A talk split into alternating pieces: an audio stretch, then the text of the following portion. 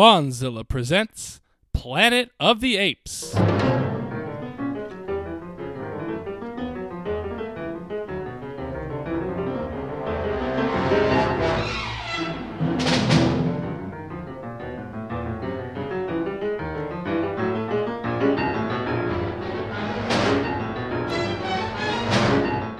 Each week we rocket into the Planet of the Apes. This week we take a look at the original Madhouse classic from 1968, Planet of the Apes.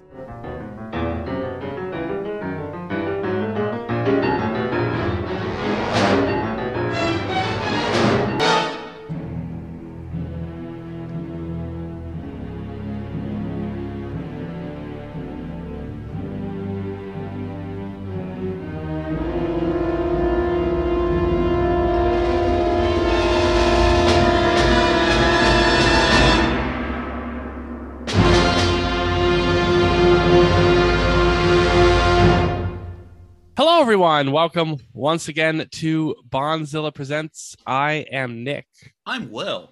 and we are here today uh, with another brand new series to discuss. Uh, we are starting a new line of films, which I'm very excited to dig into further. And if you missed our Lone Ranger episode, which you shouldn't, because there was a lot of a lot of chaos in that one, but also a, a, a very interesting discussion on what we deemed a complicated film. Uh, and if you had not seen the title of this week's episode, we are talking about the Planet of the Apes franchise and starting, of course, with the original 1968 classic today. Yeah, I'm I'm excited. I'm excited. I'm very excited for this one because uh, it's been, you know, I've always enjoyed, and I will talk about today. I think this this first Apes film is such a banger of a motion picture, but I've always been very curious about those original sequels. I have not seen any of them. I, I generally know what has happened in them. Like I'm not like completely blind. I know kind of like the sequence of events that happen when these move in the in the next couple films, but I'm very excited to see this franchise. I'm excited to, to visit the Tim Burton 2001 version. And of course, like the, the recent trilogy is also just on another level. I, I I think what's interesting about Planet of the Apes is sort of the it, I think it's a different franchise in some respects than we've we've really seen. Um, it- but also in some ways, it's very much more similar to. I, I think it does share sort of a, a base thing with some of the Godzilla stuff, where it has its origins in sort of having a big message and having that sort of you know eye on what what our culture is and sort of that aspect. And that's what makes the franchise so memorable. But it is also a franchise that sort of has a wide variety of takes in in some respects. And obviously we're going to be looking at the films but there's also been you know a television series an animated series other types of spin-offs and comics and everything like that. And it, it is a franchise that I think sometimes even surprises me at how big it's gotten considering sort of what the franchise actually is, at least from my perspective on it. But I, I think it's a franchise that a lot of people, especially a lot of filmic people, hold really near and dear to their hearts. Yeah, I think one of the reasons I was looking forward to it was because I mean, just even the whole that this was the ne- one of the next franchises we were doing because it's an equal amount of. I, I feel like I'm in the same boat you are, where I, I, know. I, I know the franchise, but it's kind of like there's enough movies that I have seen and a bunch that I haven't seen. And especially when we get into like this original like series, like other than the first one obviously like i don't i believe i'm in the same boat i haven't seen any of them but then we get into the burtons and then we get into um uh, into like the the modern uh trilogy uh the andy serkis trilogy um and and it's and, and it's exciting to just j- jump into it with that level of um from that perspective. Yeah, and gonna be- also and, and also it's interesting because you're right about like going to talk about the legacy of the film because the planet of the apes especially the original one seems to have like a bigger cultural kind or like a pop cultural uh stamp than i think that i think that maybe you and i of our age we like just missed but when you talk to people of the time like it, it there it, this the movie did have a have a pretty big pop culture stamp with Oh, like, yeah, you and- know just other media and everything. Right. Like I mean, like just the, the the look of the apes, and I think also talking about the technology and and the makeup, which I'm very excited to discuss uh, throughout these films.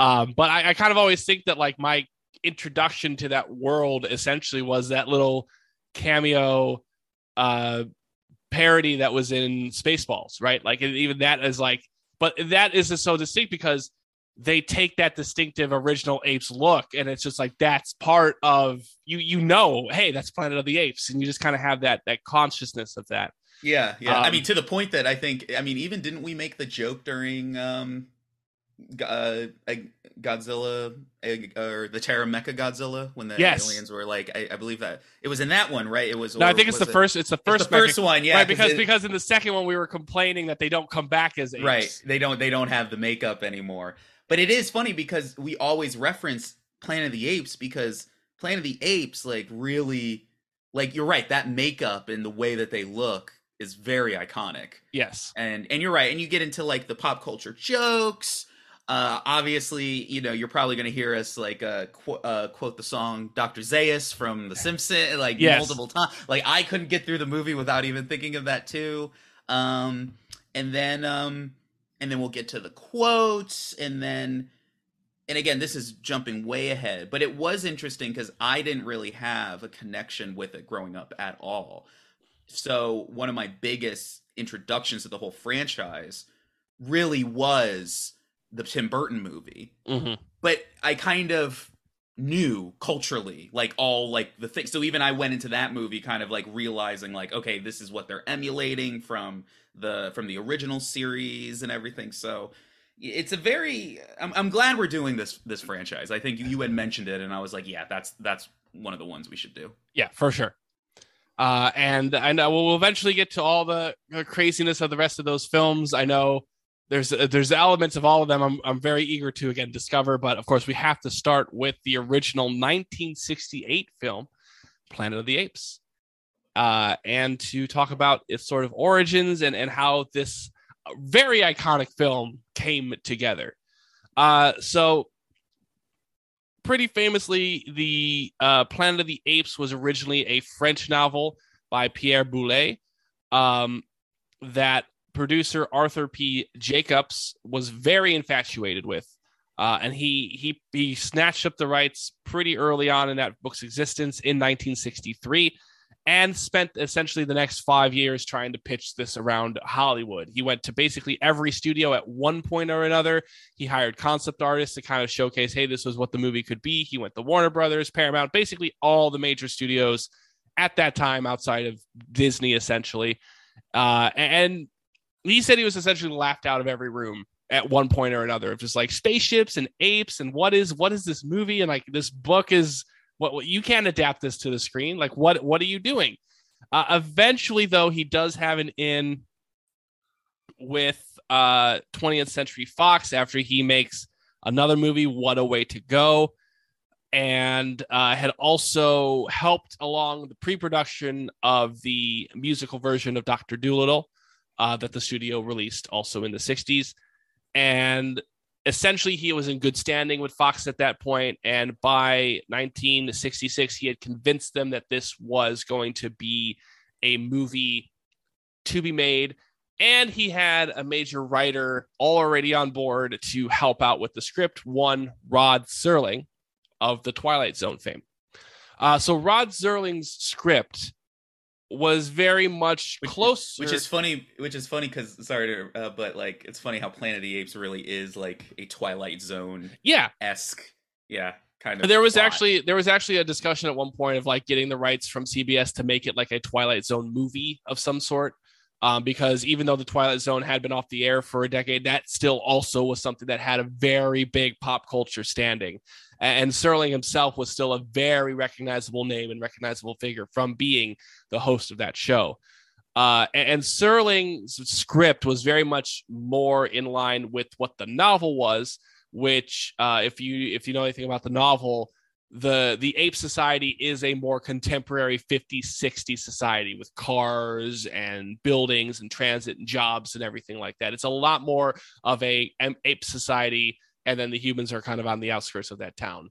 Um, but Serling, very famously, as we'll discuss at length, I'm sure, changes the ending to the novel, um, which the original novel ends with uh, the lead uh, main character who is, becomes Taylor in the film, uh, you know, returning to Earth to discover that hey, it's also become an ape society. But Serling felt that that Serling felt that it wasn't a strong enough ending for kind of the message of the movie, uh, and, and switched the ending up.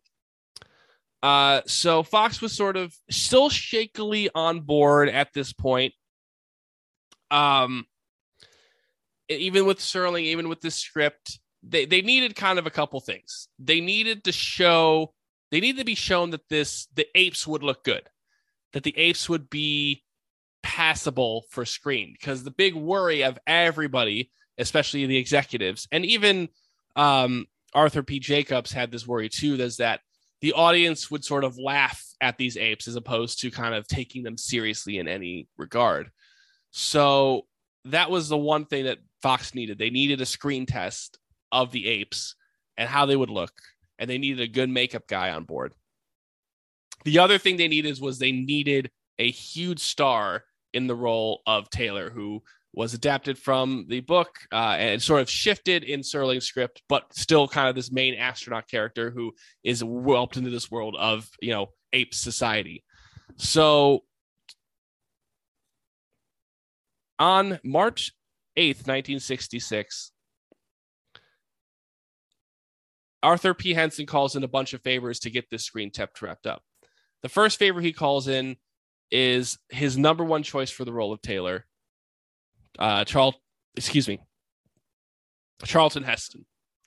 Uh, Charlton Heston was always his first choice for the role of Taylor. He knew that the studio wanted someone big, and really, in Heston is is an old school big Hollywood star. Like he no no but I mean, like in the sense of like you know, we talk about how the Hollywood star has essentially gone away, and like maybe it's only Tom Cruise these days is like their only true like Hollywood star. No, no, know. no, not even Tom Cruise is like a Charlton Heston. yeah, no, no, no. But Heston was like a whole era, right? It's a whole no, it's a whole different era. Like Heston was like biblical epics. He was Moses. He was John the Baptist, the greatest story ever told. He was Ben Hur. He was in all these eh, gigantic productions and movies and iconic roles. And Heston um, was was someone that like if you got him on board with a movie, even in this era, right? Like this was sort of getting into. He was still a huge star, obviously. He was still doing a bunch of things into the '60s, but as you get into the '70s, that's when he sort of he shifts a little bit away out of the stardom. But he was still like a huge name, and people would go out to see movies because he was in it. And Arthur B. Henson had a bunch of uh, uh, backups. His backup, if Heston didn't want to do it, was Marlon Brando, which would have been something else as well. Um, but uh, Charlton Heston, he he he sent the book, and he thought the book was trash, but he saw something. He saw that this could be something big, and he had heard that Rod Serling was on board, and he liked Serling as a writer and he was like, "Well, this is something I, I haven't really done any science fiction of this nature uh, up to that point." He eventually would also do Soylent Green a couple years later, kind of in that same wheelhouse. Um, but he was someone who was sort of like, "I'm going to take a chance on this." As, as ridiculous as it seems, and very out of character for me in terms of what I usually do, I, I get the good feeling that there's something here.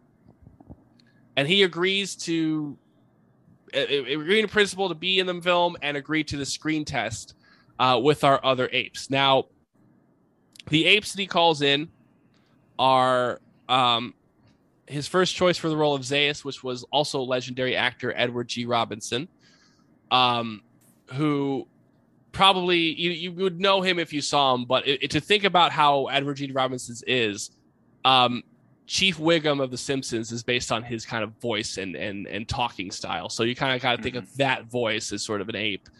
Uh, and also two unknown actors from the the Fox uh, co- contracted uh, uh, the Fox contracted, you know, actors, which was uh, James Brolin in a, a young James Brolin as the Cornelius character, and Linda Harrison, who would eventually go on to play Nova in the movie, as Zira. So this screen test was performed alongside the makeup work. And this is the very important point of why this movie is made is because of the legendary makeup work of John Chambers. Now, John Chambers uh, was already pretty well known in Hollywood circles for his uh, design work and makeup work. Uh, at this point, he was known, and this is attached to another series we are familiar with. He was known as the creator of Spock's ears because he was one of the head makeup designers for the original Star Trek series. So he helped hmm. design the Vulcan look, uh, as well as the Romulan look, obviously, and all the aliens in that series were his work. Uh, but Chambers was basically said, we need to make these apes look real. We need the apes these makes look passable so we can get this movie made.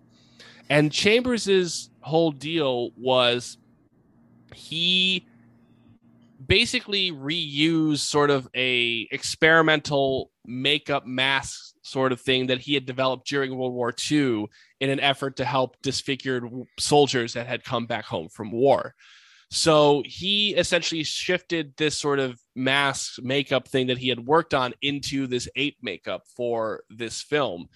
And the screen test essentially was well received across the board by everybody who was there. Heston felt that the, the film could work after seeing this. Fox was a little bit relieved and were also very happy with with the choice of Heston and thought that that would at least as you know assuage all their their worries about the movie's possible performance. So after that screen test goes on board, the movie is is officially greenlit and we're on our way into production.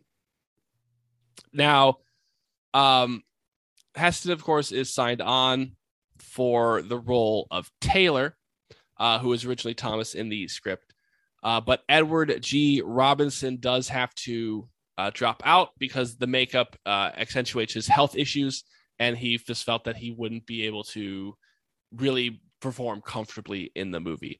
Uh, so eventually, the role of Dr. Zaius goes to Maurice Evans, uh, who was uh, a pal of Charlton Heston's, uh, who had, they had worked together in previous films as well, uh, and really set the tone for sort of the style of the eight performers as the rest of the cast would kind of come together um, from sort of Maurice Evans's British kind of accent and his accent that he gives the Dr.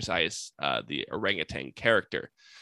Um, one of those original apes from that screen test, as I mentioned, is uh, Linda Harrison, uh, who had played Dr. Zira in in that uh, uh, screen test, and Henson, or sorry, Arthur P. Jacobs uh, felt that he he needed a more experienced actor for the role of Dr. Zira, uh, especially because it would be, be a major speaking role. But he also did want to keep Linda in the movie, mostly because she was his mistress and wanted to keep her happy and wanted to keep her, you know, on his side of everything like that. So he eventually gives her the mute role of Nova and casts Kim Hunter in the role of Dr. Zira, who was another very experienced actor, stage actor, had done the streetcar named Desire with Marlon Brando, very notable name. Uh, she said that she had a fantastic time working on this movie, but the the makeup process every day, the, the very lengthy makeup process was very anxiety inducing for her. So she had to essentially take Xanax every day uh, to make it work. And she said, like one, she said in a quote that one time she felt that okay, I don't really need it anymore. I've kind of gotten used to the makeup. So she went into makeup without it. And the makeup person said, okay, you need to take it next time because I'm not wrestling you again on this makeup. And people need to remember, like, I mean, for those who are not familiar uh, with, you know, with like the industry in that way, like, very convincing, good makeup like that is a laborious process. Yes. We're talking like you sit down for hours mm. to like to do it. I, I remember uh there there's always that famous story about how like, you know, uh I think like didn't like Jim Carrey like uh like compare getting into the suit for the Grinch to like waterboarding or something yeah. like yeah. so it's like it's like when you do you have to you have to sit there and I'm sure it's only as it gets bet it got better mm-hmm. the longer you have to sit there. Yeah. so, yeah, yeah. So it's a it's a it's no joke. Yeah. Um, and she also uh, had mentioned at one point that there she was very annoyed by this running gag on set where all the ape actors would be given bananas uh, during their lunches. Uh, so she was, uh, but she all overall had a good time, especially with her on-screen partner Roddy McDowall, who eventually does step into the role of Dr. Cornelius. And uh, Roddy was one of those people who was actually a very key casting on the movie because Roddy won very game to do all the ape stuff, all the ape makeup. He loved the idea, he loved the makeup, he loved expressing through the makeup. But Roddy was someone who knew just from his experience as an actor that you needed to kind of give those masks and those makeup a little bit more of a performance to really make it work. So he actually coached many of the apes and orangutans that were in the cast to say like hey you need to give every every movement a little facial tick a little movement here. You need to make these feel real by really emoting even when you're not saying something or even more emoting more when you're saying something. And, and roddy was credited a lot into making it, it, it helping the makeup work in tandem with the acting to really make the ape society and those apes feel very real. Um so at this point, right, we're kind of getting this, cast together, but we do need a director as well. And our director of the movie is eventually Franklin J. Schaffner. Now, the original choice and the original person that Arthur P. Jacobs was talking to was Blake Edwards of the Pink Panther fame, also of his of his work with uh, eventual work with Julie, his wife Julie Andrews uh, and Victor Victoria and everything like that. And Edwards was very interested in the film, but the constant delays in the pitching process eventually just he had to take other projects. Uh, and so Franklin uh, Franklin J. Schaffner comes in.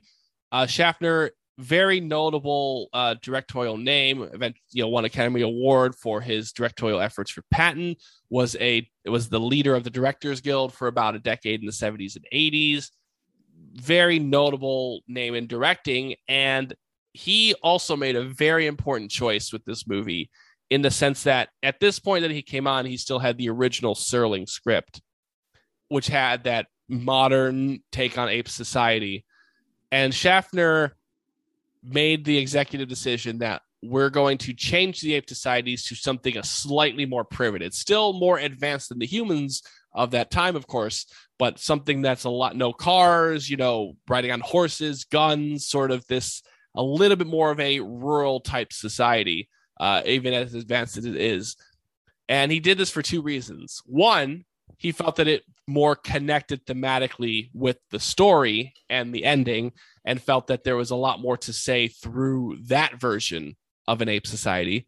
And two, he did it to keep the budget down because then he didn't need the big cards. He didn't need to build these big sets. They could film mostly on location out in, in the, the deserts of Arizona and in California. So he decided to make that decision. And with that, brought in a new writer, Michael Wilson. Um, so Wilson is credited with basically the the most iconic parts of the movie outside the ending, the sort of the dialogue and the actual story itself and sort of the little character moments are all kind of Wilson's. And Serling gave all the credit to the world to Wilson. That Serling, in interviews after the movie came out, was essentially said the the basic story, the structure of the script, and the ending is mine. But but but Michael Wilson essentially did a lot more with the script, and he was very complimentary to Michael Wilson's work, especially because Michael Wilson was someone who was formerly blacklisted um, from the the, the communist uh, hearings in the 1950s and had just kind of gotten back into good graces with Hollywood. And he took a lot of that experience, especially with the trial scene, to kind of showcase sort of that element of you know the how the truth can be you know manipulated by those in power that sort of element of it so that kind of wraps up the script and, and the development of the film uh, and that will lead us into filming, uh, which begins in May 1967, just about a year after that screen test. Um, it was about three months, you know, three or four months shoot, May, uh, late May to early August. Um, and they they took the early scenes out. The the desert sequences that uh, encompass the first half of the film were all shot in Arizona, while most of the rest of the movie is shot in Malibu and on the Fox lots of uh, various places around California.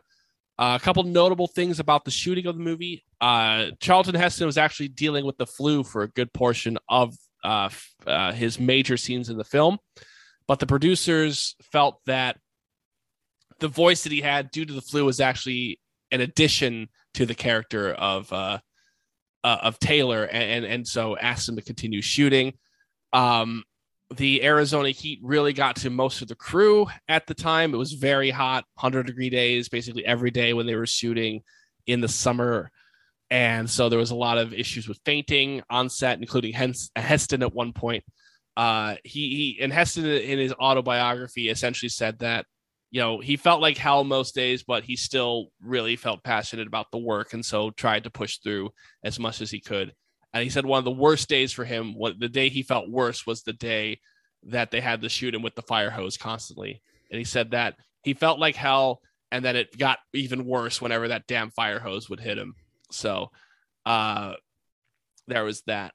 Um so uh it was noted as well that uh uh, uh, Kim Hunter noted that one of the funny things about the movie was that on the set, um, you would you would see all the different apes, like the the gorillas and the orangutans and the chimps, all sort of huddled together, uh, just sort of naturally. One of those types of things you hear about all the time in like science movies, like oh yeah, all the all the different aliens hang out and and, and together, mm-hmm. which is mm-hmm. always something that's super interesting.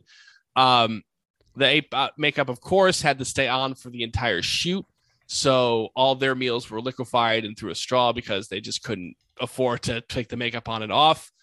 Um, it was also noted again how much fun Roddy McDowall had on set. He would actually request to go home with the makeup on, and he said that he would love driving to uh, his house in this full ape makeup and like making people take a second look and other drivers, uh, you know, kind of passing by with that as well.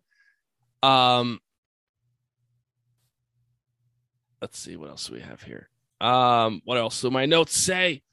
Um, yeah, the, yeah, the Ape Society, the apes, the Ape Village was built on uh, the Fox backlot.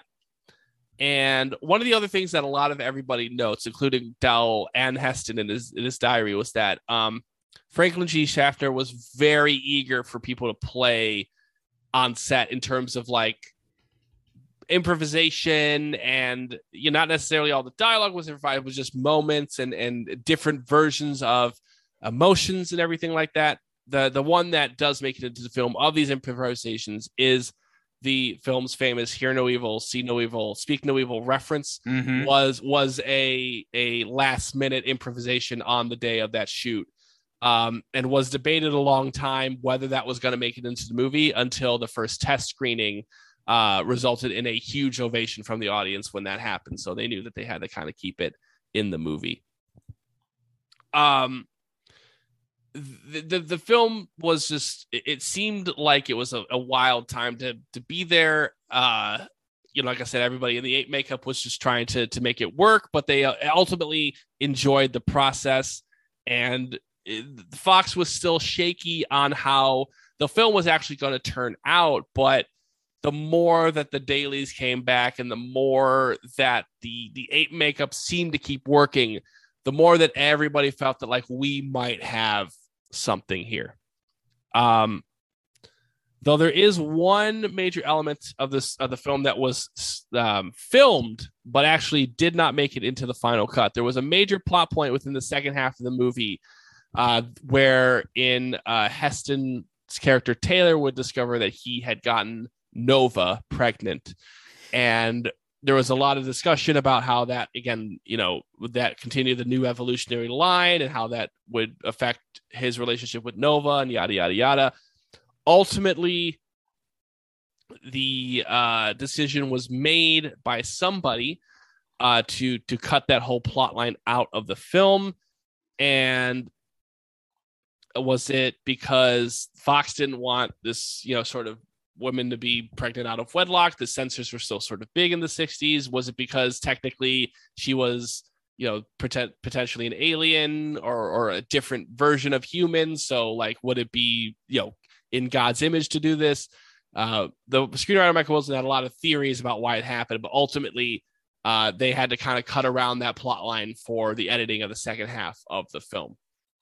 Um, which because it was majorly uh, major part of that film, and, and Wilson says somewhere on some cutting room floor, there's there's about 20 minutes of stuff that's probably out of out of the movie because of that. Which you know what, honestly, is for the best. I think. I think the movie turned out just well. Um, one other funny story I want to mention. Um, and I guess some other stuff we'll mention during the movie as well. Uh, Kim Hunter also told a story where she went up to Heston at one of the first test screenings to just catch up with him and see what he was doing. And Heston realized he had never met her outside the eight makeup, so she did. He didn't know who she was, and she was she's like, "No, I, I was in the movie with you. I'm, I'm Zira." and he's like, "Oh, I, I like because because all the actors had to be in the eight makeup for essentially their entire day. Heston would get there, they're all in their makeup. He would leave, and they would have to sit there and get out of their makeup. So he never knew Kim outside of her role. But uh, uh, he uh, they had a lovely conversation after he, he realized who she actually was. That's funny. Uh, so yeah, the movie Reagan wraps up its filming in August of 1967 and comes out uh in April 1968. So uh very lengthy process of editing and waiting for that summer season to kind of pop up. Uh, but it was a movie of of passion. It was Arthur P. Jacobs had the script that he wanted to to make. It was Heston seeing something in the movie. It was it was Serling and Wilson sort of seeing the the the cultural you know reflection they could put in this movie. It was you know the the technical performance. It was Roddy being passionate about like, hey, this is a really fun role for me. Like, like I want to mention, just Roddy seemed like he was having the time of his life on this first movie, and it's no wonder we'll get to see him a lot in these movies. Like, there was even an incident where next door to their filming there's the Carol Burnett show, and he just showed up in his full eight makeup without telling anybody because he was just like he was so giddy to be in this makeup and have a, a wonderful time doing it. And and I think, and we'll talk about it as we get into the movie. But I think it's a lot of that passion from everybody that really makes the movie what it is and, and sort of or helps really establish this movie as sort of the, the classic that it becomes. Cool. Shall And we talk? Shall we talk about it? let's let's get this. Uh, I, I was trying to oh, trying man. trying to fit in a quote. Trying to fit in a quote, right? Let's get our stinking paws on this movie. You damn dirty apes. Cornelius was right, Doctor. He proved it. Man was here first. You owe him your science, your culture, whatever civilization you've got. Then answer me this. If man was superior, why didn't he survive? Wiped out by a plague, some natural catastrophe, a storm of meteors. From the looks of some parts of this planet, I'd say that was a fair bet. But we can't be sure. He is. He knew all the time, long before you found your cave. He knew. Defender of the faith, guardian of the terrible secret. That's it, isn't it, Doctor? What I know of man was written long ago, set down by the greatest ape of all, our lawgiver. Cornelius, come here. Reach into my pocket. Read to him the 29th scroll, sixth verse. Beware the beast man, for he is the devil's pawn. Alone among God's primates, he kills for sport, or lust, or greed. Yea, he will murder his brother to possess his brother's land. Let him not breed in great numbers, for he will make a desert of his home and yours. Shun him. Drive him back into his jungle lair, for he is the harbinger of death. I found nothing in the cave to alter that conception of man, and I still live by its injunction. Planet of the Apes, the original 1968 film that starts off this franchise.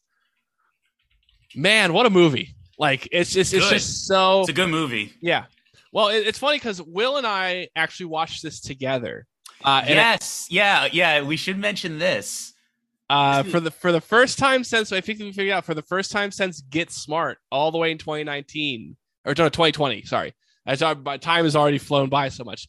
For the first time since Get Smart at in September 2020, it's the first time that we watched one of these movies together actually, uh, and it was it was a good time, and uh, it, it was just really fun to revisit this because this is a movie I loved and, and very similar to you, just mentioned earlier that I didn't see this movie probably until college. Like I probably just, you know, as when again, film school, you're trying to see all the movies you can, trying to see all the famous movies. I had known about other the other apes films. I think that was right around the time, right, that the first of the of the reboot films of the modern Serkis era films were coming out. So I had seen this movie until I got to college, and man, like just it lives up to its reputation in so many ways. Like it is a movie that is still very fun to watch. It's still the ape makeup is still so impressive.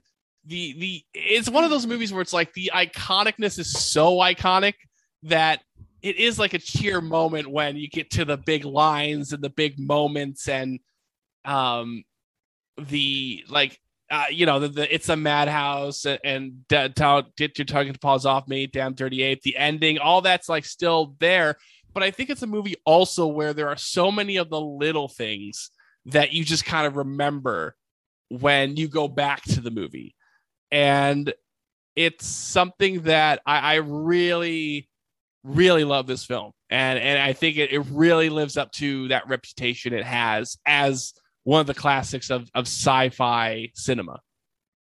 Yeah, I mean, I think we we had briefly talked about it, which was which was funny. Again, I, I want to kind of go back to that real quick about how yeah, no, it had been almost pretty much two years since Nick and I had watched one of these movies together, like, uh, and it's just, and for really no other reason other than it's just, uh, you know, at a certain, obviously there were there was an obvious reason why we didn't do it for a while, and then it just you know schedules live in different places it's just easier to maintain that way so i know you were watching it and then i was like what are you doing now? He's like watching it. So i said oh i'll just come over. So i popped over to nick's place and we watched it. And it was just fun to watch it that way because it's fun to have that commentary while, yeah. while while we watch it. And we had also already had seen it so it made having commentary a little bit more um a, a little bit easier to do.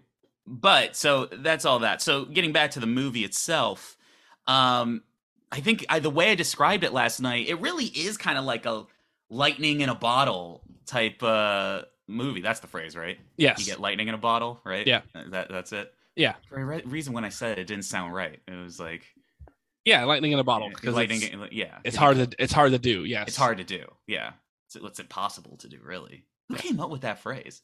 It's like catching lightning in a bottle. What?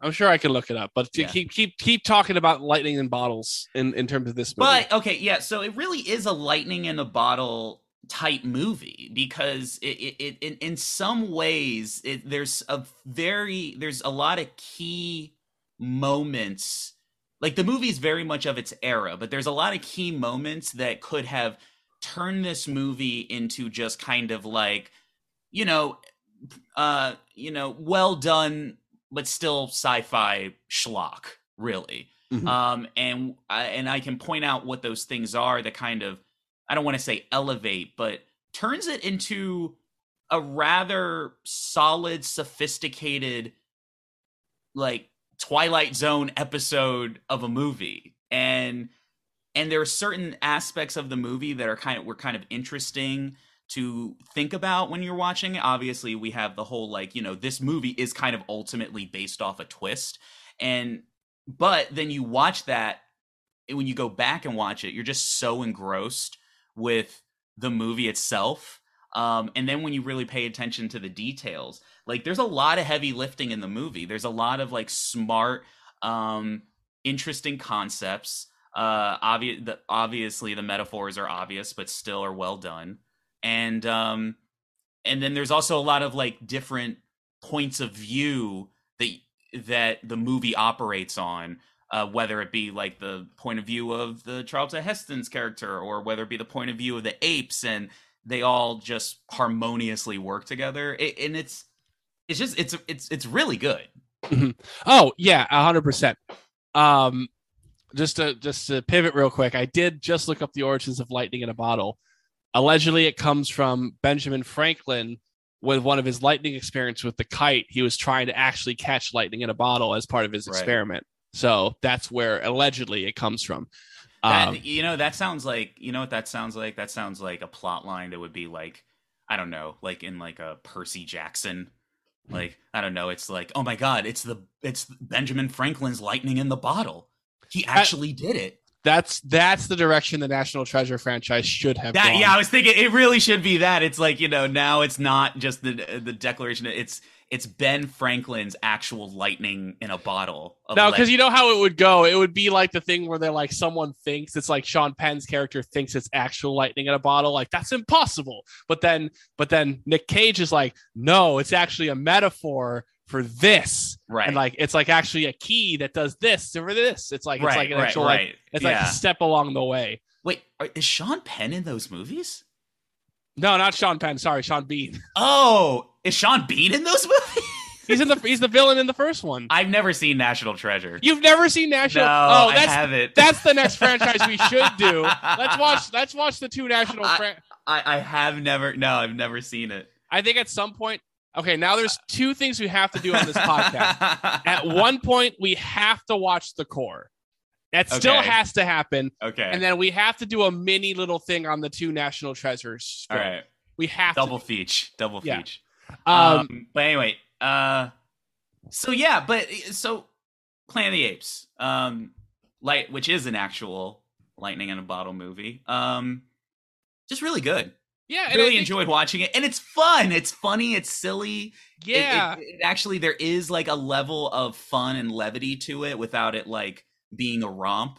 Right. Um, I think because I think Yeah. if you watch the movie, it's really easy in in a number of different ways to imagine the apes, whether it be the makeup or the performances going awry. But again, in that lightning in a bottle sense, it's the right exact tone. I, I think one of the things you mentioned last night, which I was very eager to agree with, was what's really nice about the movie is that the apes speak. There's a there's a contemporary manner in which they speak. They feel like you know they're kind of casual with each other. They feel like real society and real people with each other. And then you have you know the high and mighty Zaius who kind of talks in a little bit more of a you know not regal but like you know higher educated register but then you have like the the gorilla prison guards who are like just kind of like joking with each other and like being like you know you know kind of racist towards the human people and like that that that, that sort of there's a real feeling to the apes and their performances uh, especially with our main ape characters but i think it, without Well, the entire society like that really makes the movie work in that sense Yeah, I mean, I think that, and the, you're right. The way that I had said it last night was that there's not a lot of like sci-fi mumbo jumbo and jargon, despite it being like, I mean, kind of because the conceit is that they're trying to sell you on the idea that this is like an alien planet, like that. Yeah. That's kind of obviously we like because it's 100% totally an alien planet. It's definitely not Earth. No way. It can't be Earth. It's it's alien. It's an alien planet. But um, but I, I I that did stick out to me um as I was watching it about just how contemporary and like how um just devoid of kind of like sci-fi jargon there was. Like the way like there were just little there were just little bit and there are a few really funny lines that are very like you know a writer really being happy with themselves. But i think the things we're talking about like you know they um the cousin uh the cousin ape um Zira zira's cousin? Uh, her, her, her nephew yeah. Nephew nephew sorry when he comes in and then he's just like the guys the guards like what are you doing here? He's like ah well you know the the anti uh or like the anti um euthanasia society is like really getting up in arms about this so i'm here to take them off your hands so it's just in the way in which like it's said it's like which is which is kind of smart too because you know given where the movie goes it really threads this needle to make that ultimate reveal at the end work where there is an alien quality to it but it's very easily accessible Yes, yeah, hundred percent. And I, I, it really comes down to, and I think a movie like this needs its performers to really make the movie work. And I think that is something that this movie does in spades, uh, especially with our apes. But I, I, you know, give all the credit to world to to Heston to just, you know, really sort of being the exact type of lead this movie needs. Honestly, um, it's impressive to watch. Like, because I'm not very, you know, well versed in, in much of Heston's other work. Like, I know obviously of like Ben Hur and and stuff like that. We talked about his Wayne's World 2 cameo last night as well and sort of like the the renaissance he had kind of in that second half of his career. But I'm not like a Charlton Heston, you know, expert by any means. But you can exactly tell the type of actor he is from this performance, and it's always something I really enjoy watching him. Just from the opening moments when he's on the ship and he's doing that monologue. Oh, like he's he's just so. He's exactly the type of Taylor this movie needs, 100%. And he brings that character to life. Yeah the great thing about Charlton Heston in this movie is not only him because he just like any every moment uh, that he's on screen just chews it like he's chewing like 10 pieces of bubble gum at the same time like it's just like the like every scene is a steak to him and he's yeah. just chewing away at it and it's definitely like an that's why i said like he's not really maybe in in terms of like you know uh success and how people know him but he's not a movie star like Tom Cruise is a movie star. Like this is a movie star. It's like I'm in the movies and I'm going to own every single line that I say and you're going to see all of my teeth and I'm going to be just really intense.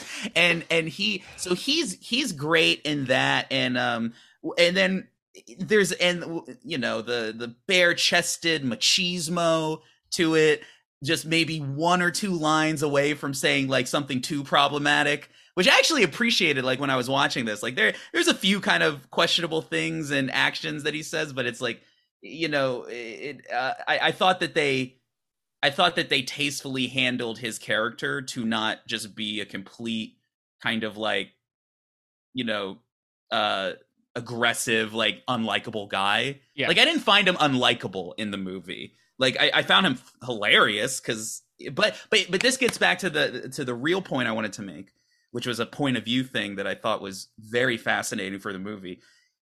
His character comes off as like as if like Charlton Heston like knows what his role in this type of movie is. Like he is the guy. He is like, you know, he's like the the lead captain, he's the Kirk. He's like he's like I know like I'm in a sci-fi movie and I just got to get to the end of it. Like and it's like I'm on an alien planet and I'm going to teach you the wisdom that you need to know along the way. And then by the end of the movie just gets the fucking rug pulled out from under him.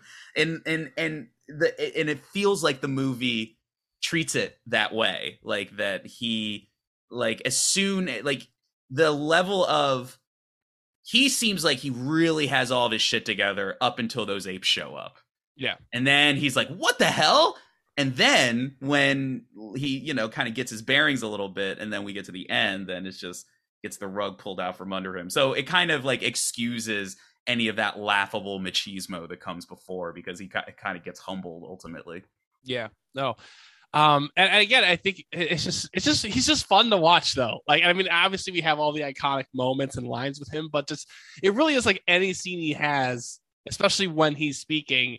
It, it's just it's just a treat to watch, and I think he also it, he helps sell the, the seriousness of the apes too and I think like that's also an important element of what he brings to the table. Like when he's having these discussions with Zira and Zaius and Cornelius, that he he's just talking to them as if they are real apes, right? Like there's there's no sort of it, it just makes it feel all the more real. Right, uh, right. It, like there are because it's like you do have to realize that you know you as an audience you're coming from the perspective of like you you know that you know Charlton Heston is from like human society and you know he's convincing he's trying to convince the apes that Eh, but then you have the other ape. You have like Dr. Zaius, who uh, thinks all of that is nonsense and maybe know more things than he let on. But then you have like, you know, our good guy apes who are like advocating for him, but they're advocating from the point of view of like, you know, a scientific Discovery, and so it's not quite on the same level that Charlton Heston ones, but there's a lot of interesting points of view that the movie operates on. Yeah, and I, and I think it also does well with all those characters because I've always loved how Kim Hunter's Zira, like her optimism, it, it's just very expressive in her eyes too. Like when she's just talking to all the her human, like you know, sort of experiments, not experiments, but like her pets and everything like that. Like like the, the her the, what she's studying is what I should say. Like you know her her the, the human that she has to study, like she treats them like we treat like we go to like hey like a zookeeper treats like they're the bear and like hey Right. how you doing today buddy and but like when she starts realizing that there's something different about taylor like just the way that kim hunter has her eyes light up through the makeup i i, I always have really loved how that character is and her look is again is as iconic as any of the other ones and I, I'm, I'm going to give a little bit of a, a time for myself to just, I, I want to talk about how much I love Roddy McDowall. Like I love Roddy McDowall as an actor because obviously, like when I saw this movie for the first time, like I knew, hey, like he's great in the movie. But over the time since then, I have just discovered so much more of his work because uh, Roddy's never been like the hugest star, but he is someone who has worked throughout history. And like now I know him a lot more familiarly with his Disney work because he's in one of my favorite movies of all time, That Darn Cat. He has this really fun starring role in a Disney Western called The Adventures of Bullwhip Griffin. I've also talked about my love for the black hole. He's in that movie, but I just love the passion and the energy he brings to all the roles he performs. And especially as Cornelius here, he knows exactly how to bring that character to life. The voice is just so iconic in and of itself of just Roddy McDowall, but just he gives it that air, like his he, he's got great comic timing. Yeah, that that was the thing that stood out to me the most. Just like he really, he's just good. He's good. He's funny. He's likable. Um, and I think he, Yeah. he even more so than almost anybody else, he knows how to make that ape makeup work to his Mhm. advantage. I think he uh he really knows how to make a, a look work. Like like there's moments where he's just sort of like looking very annoyed at what's going on around him, and it just comes across so thoroughly through that makeup. It- what it- was the what was the bit when I, I think he like Taylor like he he like he slams something down like he writes something and then he slams it down and then he looks at him he's like touchy aren't we Yeah. like that I was like yeah like like stuff like that is like Yeah. really good yeah it's it's just so much fun to see him like be so fun in these movies because i again i love him in that darn cat and i think at some point i want to show you Bullwhip griffin because i think you'd enjoy him in that lead role i think he's also very good and very Yeah. funny um And you know, and, and and it's something because I, I, you know, I'm one of these people like, because everybody always says, like in movies, especially when it comes down to makeup and like seeing the actor about like the eyes, like the eyes, you need to be able to see the eyes. That's where all the storytelling is. And and I and I think that's kind of like a masturbatory, overused uh, thing that people say to sound smart when they're talking about movies.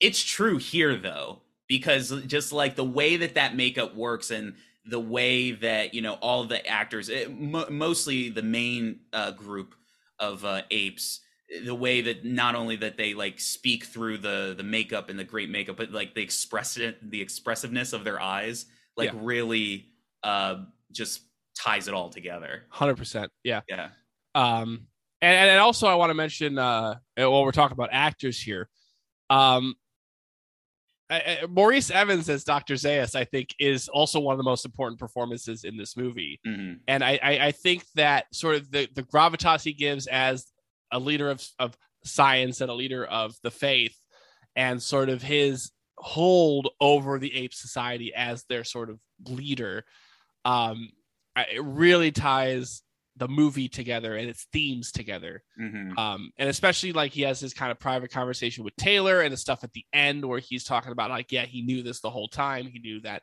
possibly humans existed before apes. Like, I, I just think that he really sort of, ti- and again, so that, that's it go finish your point and, I- and I think it's also like, again, it's just it's hard to separate sort of that performance with the iconic look and that orangutan look of Dr. Zaius and his ilk in the movie. I think also really adds and, and also to mention real quick, the costuming uh, is, is just fantastic as well. I love again the orange sort of thing that the apes uh, or the, the orangutans wear. I love sort of the more green of the chimps. Like I just love how it all kind of functions and works together. Yeah, and and there's a good kind of like unspoken visual storytelling to the whole thing because like if you really watch it carefully, I don't believe that they kind of that no, they don't ex- say this explicitly in the movie about like you know there's an unspoken like what the roles of like different like apes are like eh, like all of them are civilians but when we see jobs like the uh the orangutans are like the elders like they're like the, the the elders who like run the society and the gorillas are like you know the the muscle of, of yeah. everything and uh the chimps are um like sci or like scientists and stuff. So i thought that i thought that was interesting. I did want to bring this up because i was kind of curious what your takeaway of this was. So it, and it's really not important either way but maybe it is um, so is the idea that he knows that because Dr. Zaius is kind of coming from this point of view of he's like, man is a violent animal mm-hmm. that shouldn't be domesticated. It would just be best if we just put them all down. Um, and he, going as far as to say that even Charlton Heston being able to talk and any, everything is like the scientists messing with his mind and doing some sort of mad science on him and making him uh, be able to talk. And then, but then there's like a hint that maybe towards the end, it's revealed. I mean, spoilers. It's Earth. it's like I, I can't. Oh my god, yeah. I was wrong. it was Earth all, all along. along. Um, but yeah, so uh, and they kind of hint that he may or may not know that. Like, what was your takeaway? Does he know? Oh, I think he 100% knows the truth about the planet okay. that at that the very point because it because he specifically tells Taylor that like if you go to the Forbidden Zone, you're not gonna like what you find, and he also mentions explicitly as well that like humans I, I know about the humans and i know they are a race of of war like that they they're constantly at war they're constantly bickering with each other and they will cause they will cause destruction they will cause uh you know that sort of thing. And I, I do believe that there's there's the implication that he sort of knows a little bit more about what has happened to this planet. Right, before. right, yeah. Because I, I, I thought that it could you could play it either way, where he's yeah maybe he doesn't know exactly like it to the level that Charlton Heston would, where it's like oh this used to be Earth. It, right. I, I, well, I, I think, I think that's yeah, I think that's more what it is. I think he knew that like humans. I think they he has an inkling that humans were a dominant society at one point and then destroyed themselves. Right. Right. Yeah. And because yeah. I think his whole implication is that the reason that the older apes basically let down the law of like humans are like the devil's breed uh as as was is read in the scroll is i think just the idea that like the the more that we can like make sure humans don't get back in the power the better. Right right. Yeah yeah. No i think i think you're right. Because you know because there is injury because what's funny about the movie is that it really is all up until the end like operating as like a big like metaphor. It's it's it's like trying to it, it's it's shining it's a putting up a mirror to our own society where it's like our leaders are kind of like you know kind of controlling not only society but they're controlling um you know science and scientific discovery through the through the veil of faith and you know and and law and stuff like that. And um you know and, and, you know i can't think of any off the top of my head but there are very there are some very poignant um you know kind of contemporary uh, so, uh social and political lines that allude to like how can a man be a person of faith and science at the same time like you know there's a lot of stuff like that yeah. um in in the movie um but at the same time it, it, it's so pointed and it's so obvious but it never feels like preachy no, I think there's which which, which I kind of like. I, I, I think it because I think it's just it, it, it's such a it's something that still resonates today. But it, you're right; it, it never really feels like it's like we're we're doing the point. And I, I think the whole courtroom sequence in and of itself is is a sequence that over the times I've watched this movie more and more I've become one of my favorite points of the film because I think it it does a lot in in showcasing sort of this absurdity of this world. But then I think that's what it is. I think they kind of play it sort of this like the absurdity of like how they're judging this man not having a soul because he doesn't know like what's the second law uh, of the sacred scroll? And like why does a why does a human have no you know like that sort of stuff. Like why why why does why does the apes have the spark and you do not? Like that sort of thing. And like that's sort of this idea of this absurd and it's like a kangaroo court situation. But then it's something that easy like you kind of take a think about it for a moment. You're like oh but this feels real to our world as well. And sort of that scenario and sort of the the yeah. the system being against him from the moment one you know? It, Right, it- it's right. just so fascinatingly like how they portray it. And even when we get that see no evil hear no evil speak no evil moment it is a moment of them essentially like ignoring the truth. And and as much as dr zira zira is is is basically showcasing like you guys are wrong. They refuse to acknowledge it because they can't. Because one of the whole points of that trial is like under ape law man has no rights. So there is no reason for this trial. The man is guilty regardless because he has no rights. Right.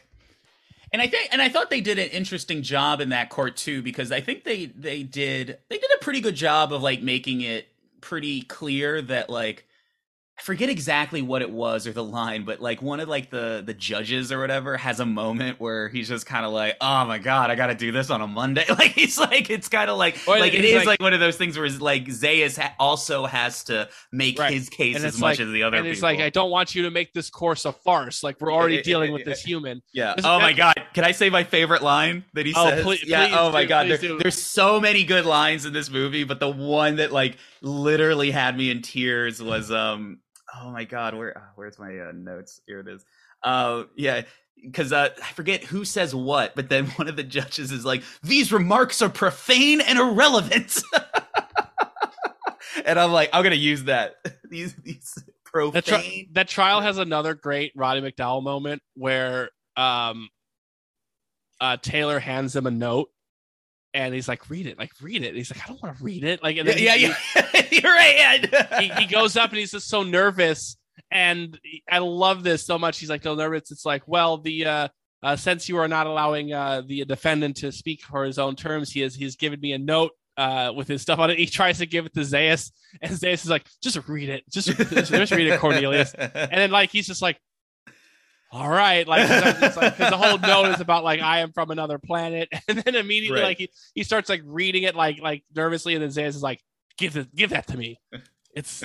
It's nonsense. It's a joke, yeah, and not a great one at that. Like that whole bit is really funny. it, it, it, it it's good and um uh, yeah it, but and it but it is funny too because one of the things about that keeps it it, it, it what it's what makes this movie a lightning in the bottle type of movie because you know going forward kind of the cat's out of the bag because again i keep on going back to this. The movie is operating under this. You're not really supposed to know uh that it's earth. So it just kind of is like oh like uh it's an alien planet that you know we're kind of like making some like similarities and metaphors to.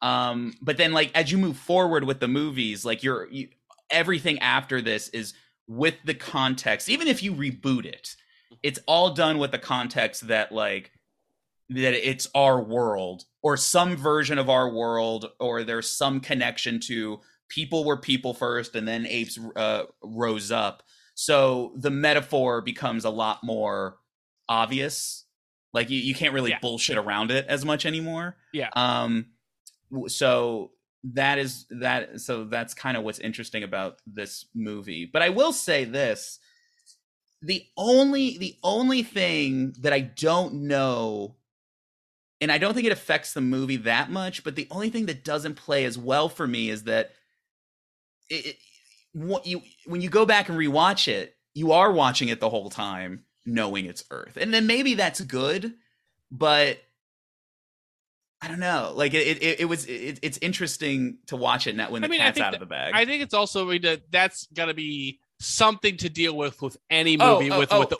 but this is what I was going to say because the movie is clearly operating under that. Like you're not supposed to think it's Earth. Yeah. Like it's like all the dialogue, all everything about it, um, is operating that way. So it is kind of it it is kind of interesting to watch it back and then you know it is Earth the whole time. So like the mystery itself of like where is man? How do they fit into this? Because there's a lot of that in this movie. So maybe that part doesn't quite um isn't quite as enticing the whole mystery of where man came from because you're watching the movie and you know you know Yeah. uh it the whole time that would be like the only kind of knock i would put on the Yeah. movie and and i wouldn't even call it a knock it's just like kind of a weird nitpick and I think it's also like something that's a general something you have to deal with with any movie that you know has a twist in some respect. I think that, that that's something. that- Sure, sure. I, I would I would agree with that, but I mean, there there's some movies where I think like like Sixth Sense is a good example of that. Like Sixth Sense, a lot of early M Night Shyamalan movies like work that way, where it's like it, it's like the twist is kind of like like a thing that kind of.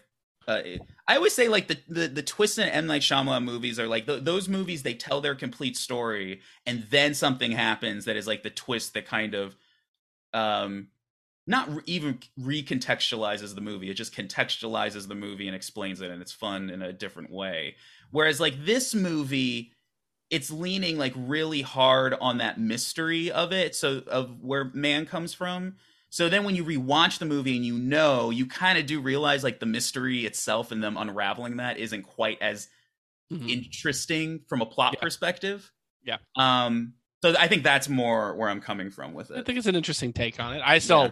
Have no. I have no qualms with. with yeah, but it. you know, it really is only in that bit with the uh, when they're in the cave at the yeah, end. yeah, that's fair. I, I think that's the only part I felt that way because it's like when they're talking about like, how do you explain this and how do you explain that? Like, and then you're kind of at that point. You're like, okay, I want to let's get to the the Statue of Liberty. At the Yeah. end.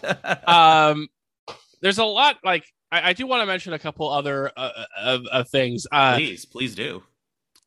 Dude, like all the iconic lines Oh. in this movie. of course. are are are so good. And I I want to like obviously like we've talked about get your stinking paws off me, you damn dirty ape.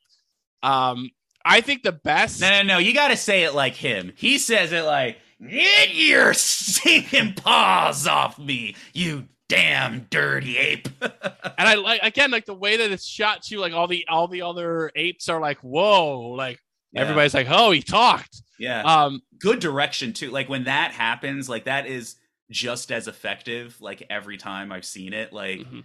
and and it's funny because you know he can talk. You know what I mean? It's not like it's funny because contextualize that with the big, which is funny because it, they use the same line in um, rise, rise, rise, rise, dawn, war. Is, I think- is, I think that's it. We'll figure it is out The some- first one. So rise, you know, the big, you know, when um, you know, Draco, Draco Malfoy says, uh, Yeah. like he he says the line, and then there's the big like Caesar saying no, and it's like a big moment. You're like, oh my god, he can talk. All the other apes kind of give like a look like that, but like here, it's like you know that guy can talk. So then, and when he does, and it, it's so effective. Yeah. like it, yeah, it works. also got we got to mention too uh the famous laugh uh in the first part of the movie. yeah. um because obviously the other part too is that the first like 30 minutes are like taylor and his like compatriots from this thing they crash land onto the planet they're trying to survive you know, has what, what's the idea? They're like uh, they're supposed to be kind of like colonizers, or yeah like- essentially yeah. they're kind of like colonizers leaving earth um to like you know go to a different planet and then like they kind of like are figuring out like well we're not on the planet we're supposed to be you know something happened like because also like the the one woman on board had there was like an air leak in her thing so she's like aged up like horribly and like dead Mhm. um yeah so there, there's like there i don't think they explicitly ever say like this was our mission but essentially they're like yeah we're explorers and we're gonna go to another planet and we're gonna like you know have discoveries and i and because the other implication is is that uh taylor was very eager to get off earth because his his whole opening monologue is like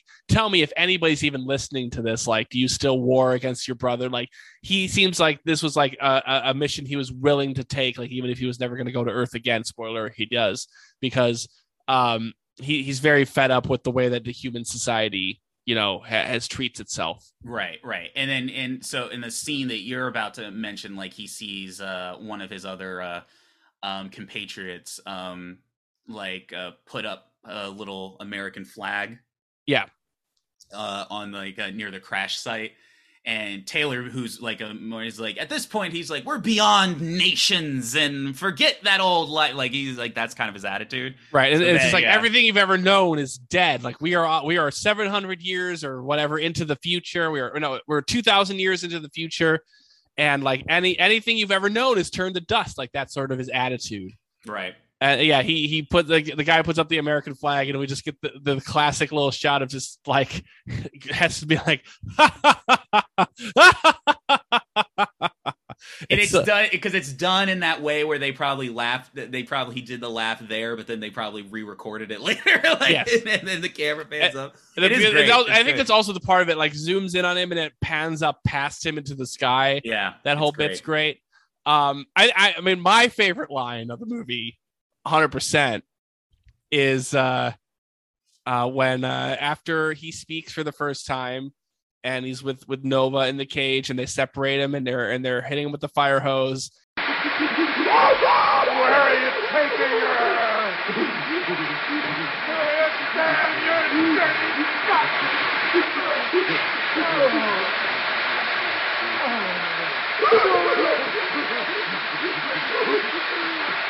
Damn you, you hairy scum!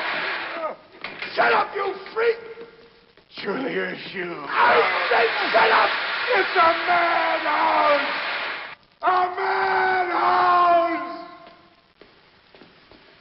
And then the, the gorilla's calling like, "Just shut your mouth, you damn freak!" Which I also, again, sort of that contemporary nature of just call him a freak. And then he's just like, "It's a madhouse." Water turns off, and he's just like, "A madhouse." It also kind of like it also like listen I, I brought up rise earlier and and I, and I like I like rise but you know it, it's it is it is it kind of like shows why the recontextualization and using those lines for fun uh are fun but they don't quite work as well No. And this because it's just it's it's just such hammy mayhem you know what i mean like it's just and, and, and, and I think it's because so- of the gravitas. It, it is it is it is scene churi. It is the gravitas that, that Heston gives those lines. Like Heston, the way that he screams, "It's a madhouse." Like no other actor can really do that. Like it's No. it, it feels so him. I think that's what makes those lines, and even the end line, the the very famous "You maniacs." you blew it up. Like even that, it's just everything feels so real out of Heston. Even as hammy and as century it is, it feels so him that that's what makes those lines iconic. Is, is how Heston brings it to life.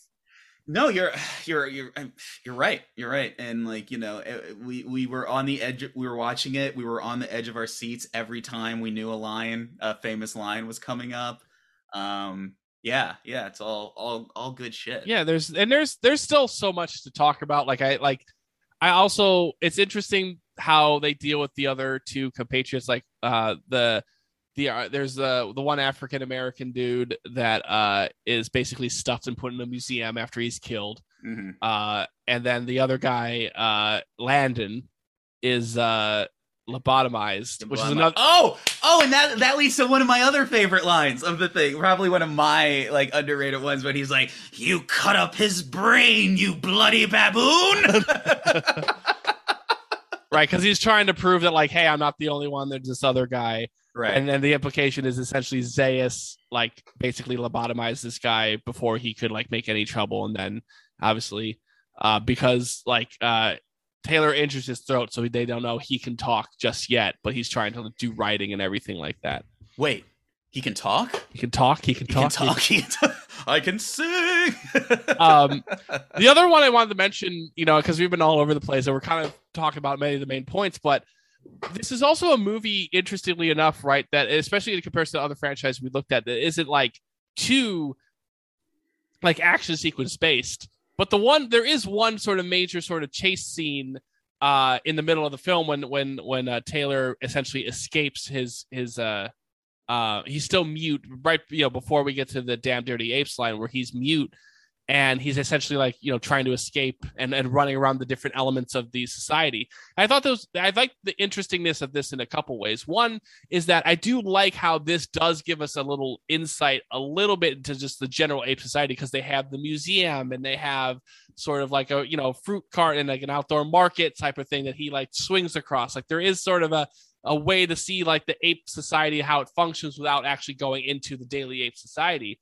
Uh, but i think it was also something that you mentioned is like how this kind of that sequence connects to what we kind of known as a modern set piece where you know it, there is still that instinct to have something like that in, in a movie like this even of its age. Yeah, yeah, I was yeah, it's it's funny because I yeah, cuz if that was done now, it would be there is a couple things like, you know, like the hunt. The hunt at the beginning I think is is kind of like the most solid, but the whole random chase in the middle um i think like if you made it now the gunfight at the end uh, in the forbidden lands would probably be like way bigger um so I just thought it was interesting that it was in there, and I was thinking like, yeah, that would be a bigger thing now. But it, it, it's just always interesting to see that that impulse to add like a moment, like a like an action beat, was Yeah. always there for Right. a lot of films. and especially because he does like he does the thing where he does swing on the roof of whatever for, for whatever reason like the roof of like that market Right, yeah, that was the one that, that stood out to me. And then doesn't he like he takes like a rod or something and Yeah. then like like trips some. I also love that the there's the mom and her kid in the museum and like they get scared by him. I like that little moment.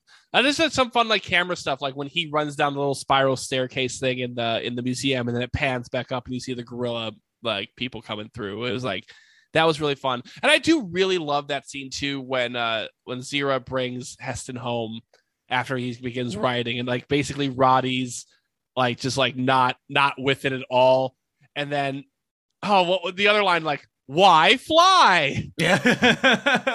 Where he- would it get you? yeah he, he makes the paper airplane and they're both like so like i love the moment when he makes the paper airplane and it like flies and then cornelius roddy is just like looks up to it he like walks up to it he just like studies it like wow wait this Right. could actually work Right. Yeah. Yeah. That it, it. Yeah. It's interesting the world that they craft because we also talked about like it is a movie where like the apes use guns. Like it, it's Yeah, You know, because you kind of forget that because you kind of think like oh they're on horses they probably have like what spears or something but no they're they're a gun well, the, and- well, that's because because you know eventually like you know the more modern apes movies kind of go in that route where like having a gun is like more of a big deal. Yeah. But like here, it's like oh no, they they have guns, um, and but and and they speak uh, in a contemporary fashion, but there are aspects like you know flying seems ridiculous, and they do live kind of like in you know a, a like a like a Flintstones town, like uh right and and the, the the fact that the like the it's a very small looking society that they they have a very big emphasis on the sacred scrolls and the ancient lawgiver and we get to see a little bit of a oh that was the other part of the uh the chase sequence where we see a little bit of a of a funeral um which uh which uh, taylor decides to basically desecrate by by jumping over the casket. Um i've never met an ape i didn't like. Um yeah and, and, and one other thing i want to mention you know unless you have other, any other thing that like you know majorly wanted to to get to go about I- I- obviously we've talked about the ending yes that he discovers the statue of liberty it was earth all along but uh, just in a general sense it's very interesting to me especially kind of really considering on this watch like the dourness of the ending here and and, and in the in the sense that like not only does you know taylor get to escape but basically discover that like hey his his whole society blew themselves up in in in nuclear war most likely. But we also get the sense of like the whole point of like going to the cave at the end is that cornelius has been sort of you know took an un you know took a trip to the forbidden zone which was originally like yes you can do it. And then they're like no never mind. He went too far. He's discovered this cave which implicates that like hey there's like human stuff. Uh there's a human doll that can talk. There's like dentures and, and eyeglasses that imply that there was a human society before the ape society. And the whole thing was like okay well they're on trial for heresy zira and cornelius. And so this is going to prove that like hey they're not heretics that they're they're telling the truth. And at the end zaius you know is tied up and lets taylor escape and has this whole speech But once he's untied, he's like, "Hey, blow up the cave. These guys are on trial for heresy." And they're like, "Wait, what?" They're like, "Yeah, like listen, you guys, no one could ever know this. You know, you guys are still in so much trouble for this, and it is essentially like nobody wins. You know, these good guy apes are still going to be taken forcibly back to like possibly, you know, go to jail for the rest of their lives or or worse. And Taylor just discovers that like, hey, your your fellow compatriots really did just destroy their entire society and their entire planet. There is a like, really interesting like, and it, it really that's where the real Twilight Zone Rod Serling nature of it is. Because not every Twilight Zone obviously ends on a dour ending, but that's really sort of the the Rod Serling sort of cynical nature that he could occasionally put into his work that really feels right at home with it with his other writings and his other projects. I just thought it was a very interesting Yeah. observation to be like, yeah, it really is a movie where the good guys don't win. And it, it, it really, if anything else, it's a, it's a pirate, it's a pyrrhic victory.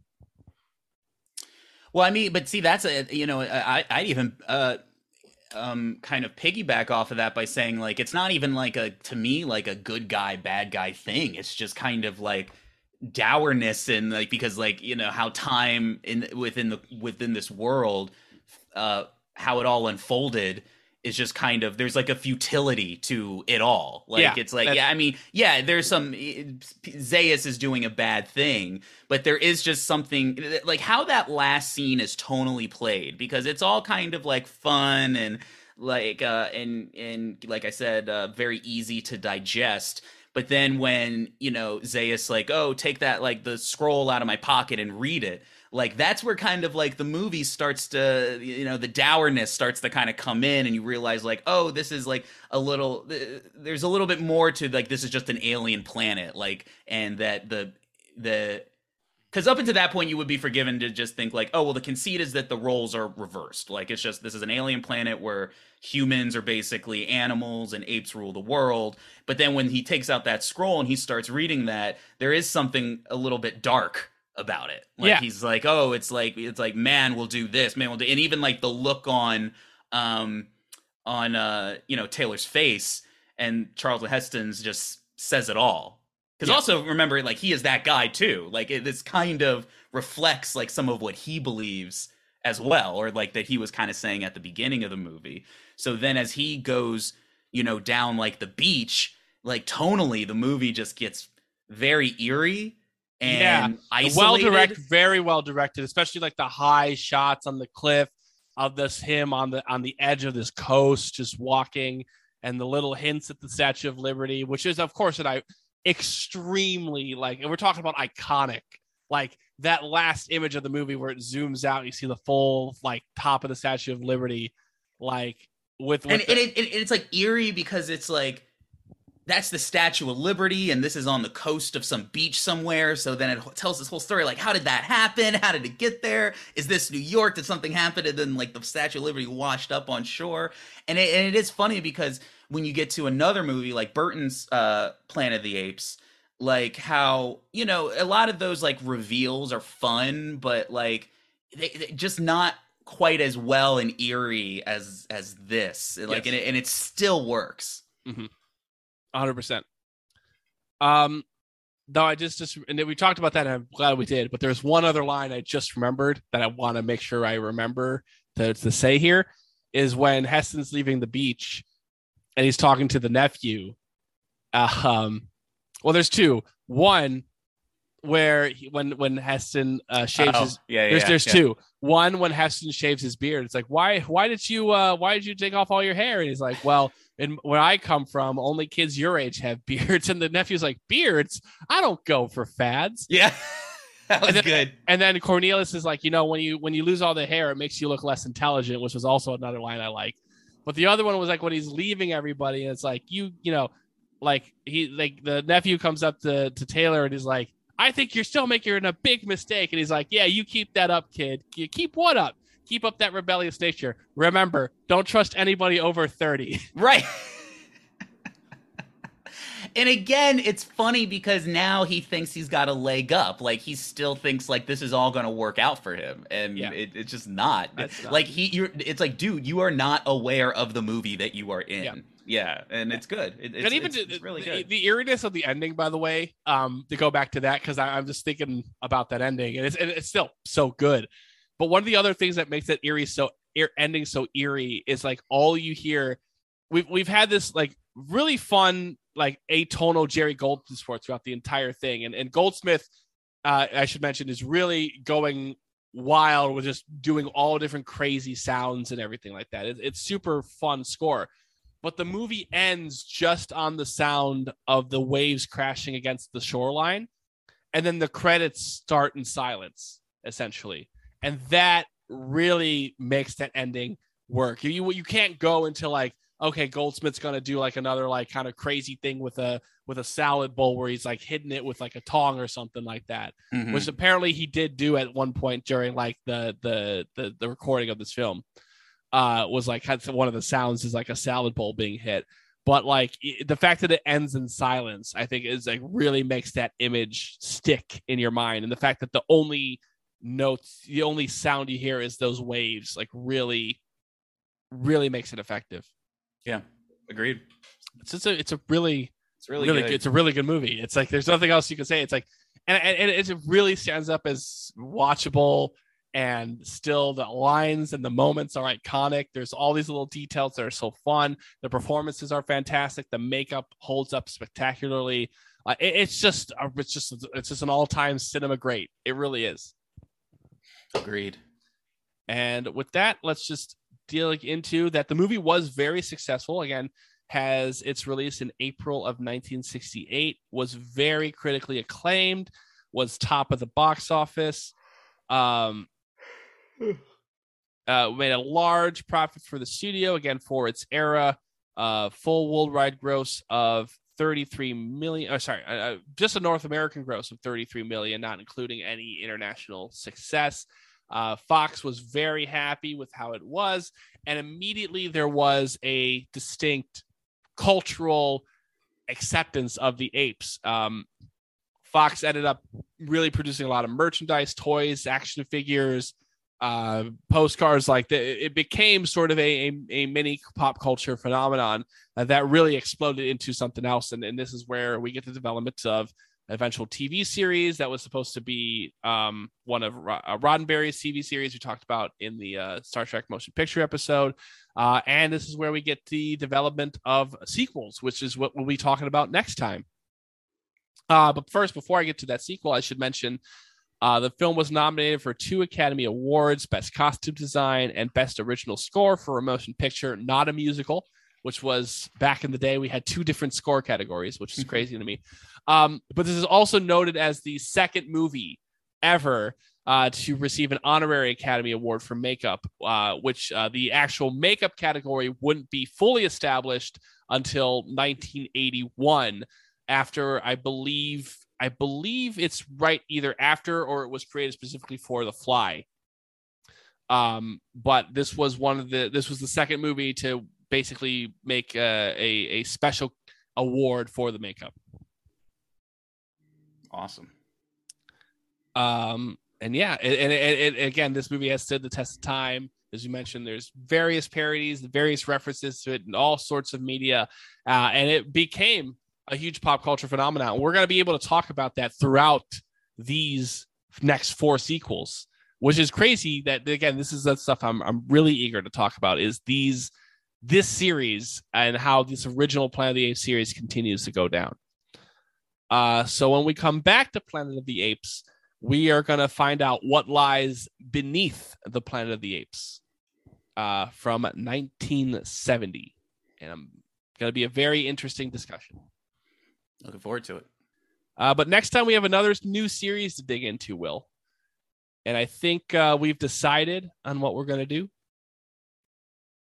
Yes. Is that a question? Yeah. I mean, I was just. I Oh. was, I th- wait, I thought we did. no, we did. I was Okay. yeah. I was. I was waiting for you to agree that we did decide. Oh yeah, yeah, yeah, do. yeah, yeah. Go Yeah. ahead. Uh, so we are gonna be going back into the action genre, something that we, we we've done a lot of kind of science fictionist based and big fantasy things. Um, and I think it's time for us to dive back into the action genre. genre. Uh, Will, why, did, why don't you? Why don't we uh head uh go up to the coast, have a few laps? Yeah. Come out to the coast. We'll get together, have a few laughs. I don't know. I was supposed to be on vacation.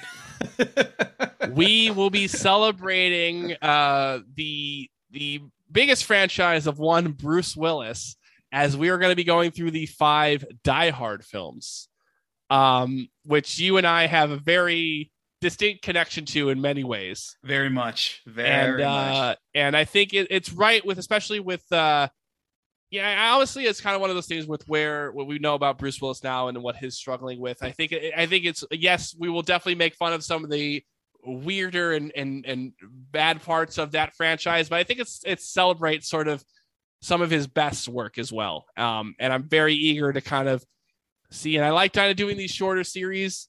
I like kind of seeing like something that is kind of finite at this point. We have five films to go through. Um, and next time we're going to be talking about another absolute banger classic of a film. We're going to be talking about the original Die Hard, aka the greatest Christmas movie ever made. Looking forward to it. All right. With that, we are done here. Uh, bonzillapod at gmail.com, twitter.com slash bonzilla007, facebook.com slash bonzilla007. Uh, like and subscribe, iTunes and SoundCloud. Uh, we, we just got another review. I just noticed someone uh, someone out there said that you love us uh, and we're the best. So thank you for your support and your And love. I love you, random citizen. Yes.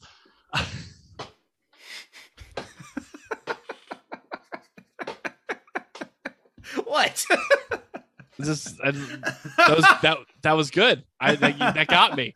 Um, but we we again we love the support. We love you guys, and and and also again thank you for uh dealing with our, our occasional weird scheduling stuff. It's just life is uh sometimes crazy. So uh, life is we, life. We we try to get that. We try to get the films out as best we can. Uh, and we, we, we, Will and I have even discussed even further film franchises we'd love to go through. So, um, we're excited for these two franchises. I'm excited for Beneath the Planet of the Apes. I'm excited for Die Hard. I'm excited for more Bonzilla coming up. Great. All right, everybody, take care. Spike we did your it. hair. We did it. God damn you. No, Don't damn you all to hell. we, we recorded it. We'll, we'll, we'll see you next time here on the planet of the humans. For now, bye.